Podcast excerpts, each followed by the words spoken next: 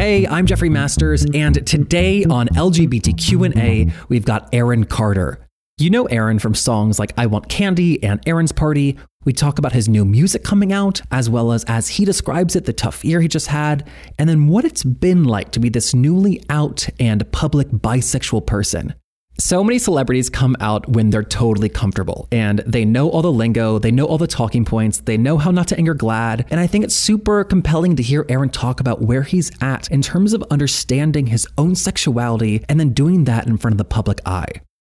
All right, without further ado, here's Aaron. Congrats on the new music. Thank you. You just released the new song "Don't Say Goodbye." Mm-hmm. I know it's a song about a relationship with another person, but it's I think it's a really nice message to your fans too. To like, hey, don't say goodbye. You're still making music. Yeah, yeah. Well, I, there is kind of mul- uh, multiple meanings in there. You know, "Don't Say Goodbye" was written about you know um, somebody I was with in the past, and uh, I actually recorded it here. Oh, really? What were the other meanings? What were the You other meanings? multiple The other meanings. meanings were just not wanting to be, you know, in the relationship that I was in, and not all not feeling like I was being treated fair. You know, normal relationship problems that people can go through, but I really think that people can take this song and you know play it for their girlfriends eh, or boyfriends. You know, I've already had messages from people like, "Oh my God, you know, I played this song for my for my girlfriend, and you know, it fixed our relationship." And I was like, "What?" Wow. Do, do you think uh, about your fans when you're writing music? Like you haven't recorded an album for 15 Always. years. Always, Right. Yeah. Do you worry that they might not be there? If like, that 15 years is a long gap in music. Yeah, it totally is. But um, almost hundred million streams on Spotify tell a different story. That's wild. Yeah. Did you worry before you released it that they might not be there? Um, with sooner or later, I did, and you know I- that song like did a great job. It, I performed it everywhere. I was performing at festivals and you know in front of 30, 40,000 people. Like, Wow. Yeah. It, I mean, it's really amazing that your fans are still there, to be honest. Like, they're crazy loyal. yeah, they are. They I- are very loyal, and I love them very much. It's like anytime there's a contest or some some, some sort of you know dumb thing on Twitter, like I, my fans are there. I mean, I interview people all the time. And when I said I'm interviewing Aaron Carter, people just kind of were like gobsmacked Why? What does that mean? because they're so excited. oh, really? Yeah. And like, again, like after you having a 15 year gap, it's like, wow, they're still there. Yeah, I mean, the 15 year gap definitely was a struggle, you know, and I've learned a lot in it and I've gone through a lot of life, but music literally has been involved for the last like 12 years. I've been focusing on being a producer and a writer.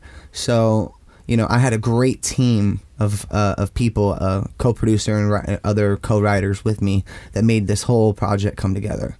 And so are you writing the new album? Yeah, I mean, well, the album's done. Oh, wow. It wrote, I guess. The album's done. Yeah. So I'm, but I will be recording another song in in the spot you're sitting in. Oh, wow. well, actually over there. I can, I can get up in a second. when when you're writing a song, where where do you start? Is it a lyric, a melody, like a mood you want to communicate? Oh, that's a good question. It, it- all of those things. It really is. It's all of them combined. And usually, um, I'm talking about love or bad love. You know, so I don't know. it's weird. I, that's how I say it. Bad love. It's like it, like not good love. It does good love not inspire as much like music? What do you mean? Is it just you're saying like bad love is like that like torture what kind of like births a song versus like a nice relationship is kind of like too boring to write about? Yeah, exactly. Yeah, no, it, that, when I do songs, it's like, you know, therapy for me. So the whole writing process, everything. My mind just goes away and just goes right to one place. Gotcha. Uh, thinking about your newer songs like Fool's Gold, for example, it's we see you in the video uh, in bed with a woman and kissing a woman. That was my ex girlfriend. Your ex girlfriend In the video. So I guess that that is a very specific story. But um, are we ever going to see you uh, like writing songs or making music about guys or other genders? Uh, you'll see. Oh, really? Uh, yeah, it's it's something that I've already thought about for the album after this one. So you'll see. Oh, so not the new one, but the next one, Mm-hmm. possibly. Gotcha. Okay, I I've just already I've already thought about it. It's already been thought through. gotcha. I just um, Miley Cyrus has a new album out right now, and there's a song in there called "She's Not Him" about dating a man and a woman, and it just kind of took my breath away because I'm thinking about how many love songs are there in the world. Like I have two thousand years of songwriting, and I think about like the young bisexual and older bisexual people listening, and for the first time, like hearing a relationship that they can see. Right. It's kind of a, a it's amazing. Yeah.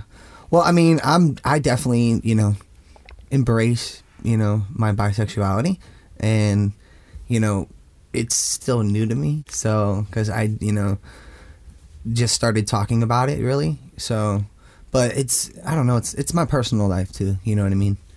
So, Oh, what do you mean by that? it's like whether I choose to be, be with like a man or a woman, that's my decision. Yeah, So, yeah. I guess I just think and I'm I'm com- you know, I'm not I don't know. We'll see. Yeah. When you say it's new to you, are you saying being realizing your bisexuality is new to you or Yes. being open about it? Both.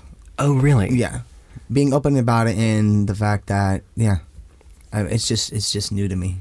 So you, I mean, you've only been out- publicly out for less than a year. Mm-hmm. Was that a slow realization to like realize no, that? it was actually pretty amazing because I got a lot of support from the LGBT uh, community, and it was amazing. It was kind of scary though, to be honest, because I didn't know like how people would react to. Because I'm a very honest person, like almost too honest. so really. yeah, can't you tell? Yeah, I guess I ask these questions. I just uh, I I wonder if if you think that um, songs about bisexuality like will not appeal to a mainstream audience. Well, I think you just definitely imp- like implanted an idea in my head. so Well, I want to credit for it. No, I'm kidding. I just I there's some like queer artists I love, and a lot of their songs um, are non-gendered pronouns and stuff, and Right. I, um, it's it's very obvious to me. Well, the album that I did, you know, that right now I love, it's based on two girls that I was with. You know what I mean? So who knows what the future has to bring, you know? Whether it's a relationship with with a guy, then I have a problem with that and then I write a whole uh, you know, album about it. like I'll do that. Like so So for the new album, we can expect a lot of love songs, or like relationship songs. they're all relationship songs. All of them. Yeah. Is there is there a is there a name yet for the album? Uh, it's called Love the album. Oh, it is called Love. Oh, okay. Oh, isn't that the EP released last year too? The EP too is called Love. Okay, so are those songs gonna be on the album? They are. Oh, great. Yeah. Okay, cool. So the Fool's Gold, like we said, will be on there. Yeah, what about it? Okay. No, uh, we were talking about it earlier. Oh yeah, so that's Gold. one of them. Yeah. Oh, my favorite track is "Almost There." I have a song called "Almost There" on the on on the record, and it's my favorite. Oh, really? Wh- Why is it your favorite? Um, because it was the last song that I wrote about my first ex girlfriend. See, there's two ex girlfriends in this album, so one that started it, another one, and then yeah, that's how it goes. I uh, I mean, I'm recording a song tonight called "Hungry for Love," like because, and I, I wrote this song in rehab, and I was hungry for love, like I was. I think that's what it was. Some of the the, the things that were happening with me, and being like 115 pounds, and then uh, going to rehab, and then coming out 160. You know, it's just it was baffling to me. I couldn't believe it. I was like, I weighed myself in the scale there, and I was like, I could, I can't believe this. This is amazing. And so, I don't know. I, I'm single, and I you know, look I look forward to what the future has to to bring when it comes to a good relationship.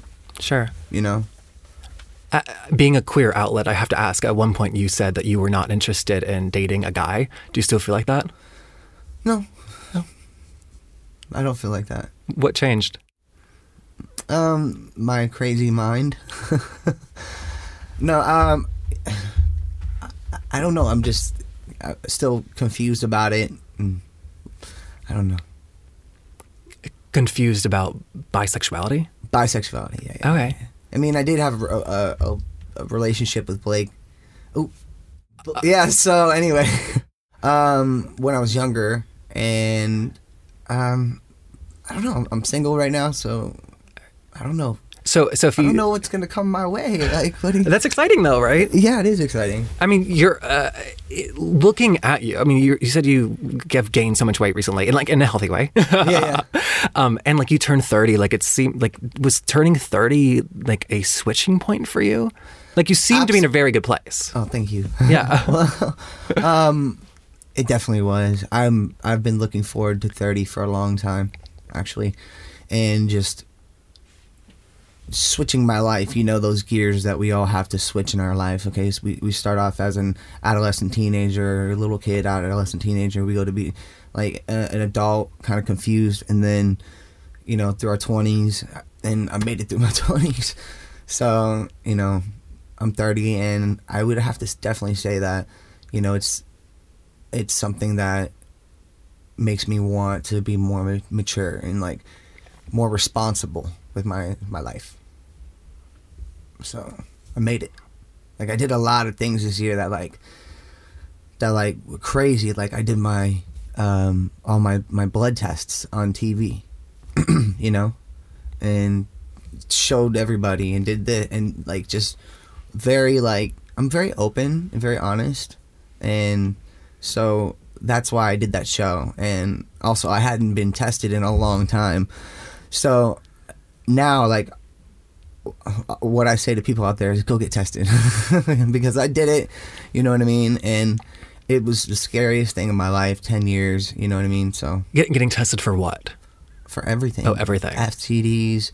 I mean, all, all kinds of stuff. So that's what I did on the, the show, The Doctors. Oh, right. I saw those clips. Did you see the clips? Yeah. Yeah. yeah so Are you? I have a reason for asking this. Are you? Do you go to like predominantly queer spaces, like gay bars or anything like that?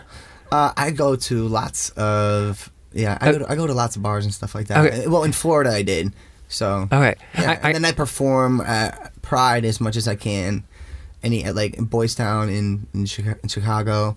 So Oh, awesome. market days, stuff like that. Great. I, I I asked because getting tested is such a part of like that world, and it's so talked about and spoken, and it's so almost redundant. So I guess part of I've been out for years, though. You know, Mm-hmm. um, I guess part of me is a little bit surprised hearing you. Um, I feel like you're having to learn these things now. I am. It's like, like it's like exciting to see. Yeah, I, I mean, I definitely have to learn these things now. Um, you know, I, I love my mother. Like my my father passed away about six months ago, so right, you know, and right when I turned eighteen, I, that's when I started ha- having to learn everything on my own. How my parents did it because they were my managers.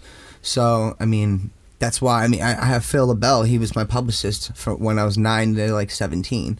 So and now he's back. I have my team back. So that's cool too. M- uh, my mind kind of has a hard time comprehending the fact that you were doing this and had a publicist at the age of nine.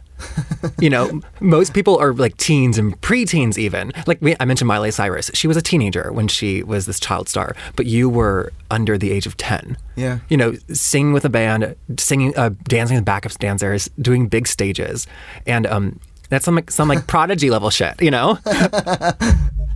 He just said shit. I did. It's the internet. um, so like, I, I'm thinking about myself as nine, and I was still like hiding Barbies and like faking like playing with like sports cars, like on the floor, like not progressing yet to chairs. And you were like doing dance routines. Yeah. Non-stop. Did you working non-stop like right? So like, I loved it. So your perspective was only that. Did you realize how massive a deal that was at that time? no, Really? absolutely not. When did you realize? All it was, what, what, uh, what it was to me at that age was like Beanie Babies, you know, from my fans.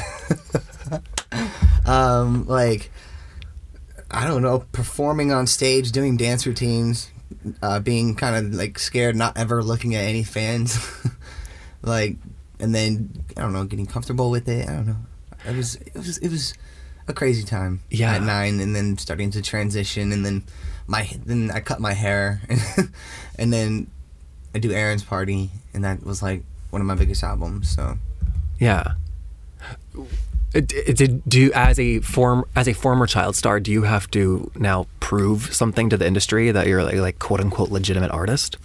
Well, of course, that's why I produce my music. That's why I write it, uh, and you know I have a team with me. But there's something like very, very like important to prove here, and that's like I want to just be known as being one of the best musicians and the best like composers and artists. So it's gonna take time, but that's that's my goal. Yeah. I, I think of it as something like slightly like incongruous too. That you were like we said like nine o'clock, pl- nine not o'clock. you were nine years old playing these massive stages, um, proving yourself to the world, and yet now here you are, an adult, and you have to prove against that. hmm Proof against what? Um, prove that you are something like legitimate, for lack of a better word, Mm-hmm. not just a child star, even though it's wildly impressive what you did as a child. Yeah, well, you know what's crazy is that like I come back after so many years of, of not doing anything, but I was studying music, so I come back out, and then I released Fool's Gold independently on my own through Rackus Records, my record label, and then it made the top fifty sp- uh, Spot- Spotify viral charts, and then that's when Steve Zapp noticed me, and then he signed me and took me to Sony. Wow. So like I put all my heart and all my my money into the project, so. Wait, did you produce it independently because you had to? I I produced it independently because that's what I wanted to do because I make Okay. beats. I Okay. produce tracks. And so I did it and then it was sent to Lindgren and then you know my co-producer and then we boom. made the Wow. Record. Is there a a release date for the record? Um February sometime Early in the year. Yeah. We are talking about uh, queer shit before. I'm gonna say shit again. You said shit. um, and I was, and like the questions that uh, you or the things you're learning, like get tested. Even though that's not a, a queer experience, I think everybody should. Yeah. Um, but do you have like a mentor or somebody in the LGBTQ community that you like ask these questions to? Ask which ones. Um, I'm thinking about like talking points. As like a bisexual person, you kind of are. Uh, as a out visible bisexual person, there's a part of you that kind of has to be a spokesperson for the bisexual community by default. Oh, of course. Yeah, well, I mean, and I'm totally into that. Yeah. I, I love it. Like, like I said, you know, I'm a person. I have my like confusions and and you know, I'm still learning about the community. But I mean, I've I've spent a lot of time and you know, um, I don't know. I just you know, maybe, Is there- is there, like- someone's gonna come my way. Oh, there's not anybody yet. Mm. Okay, There there was kind of, but not anymore. gotcha. I think just as you said, this has been a very hard year for you, and you were in rehab and now you're out. I think just like in general, how are you doing? I'm doing good. Yeah, definitely. I'm just working, staying positive. Released the single, so keeps me working. Thank you for doing this. My pleasure. And that's our show. I'd be remiss if I didn't mention that this summer I'm going to be doing AIDS Life Cycle. AIDS Life Cycle is a six day bike ride from San Francisco to Los Angeles to raise money for the life saving services that the San Francisco AIDS Foundation and LA LGBT Center provides. If you want to or are able to contribute, I would absolutely love that. Every little bit counts. There are links in all of my social profiles, the show notes here, and a direct link is to fighthiv.org slash go to slash Jeff Masters one. Jeff Masters one is also my Twitter and Instagram handles if you want to connect there. And if you're still listening, that means you're a real fan. And real fans leave iTunes reviews. If you'd be so kind to rank us five stars and leave a comment on iTunes, it's really a massive help. Special thanks to AfterBuzz TV, the Elon University Los Angeles studio, Jason McMurdy, and everyone for listening. Sign up for the LGBTQ&A newsletter at lgbtqpodcast.com to stay up to date on all new episodes and live shows. And we'll see you next week. Bye.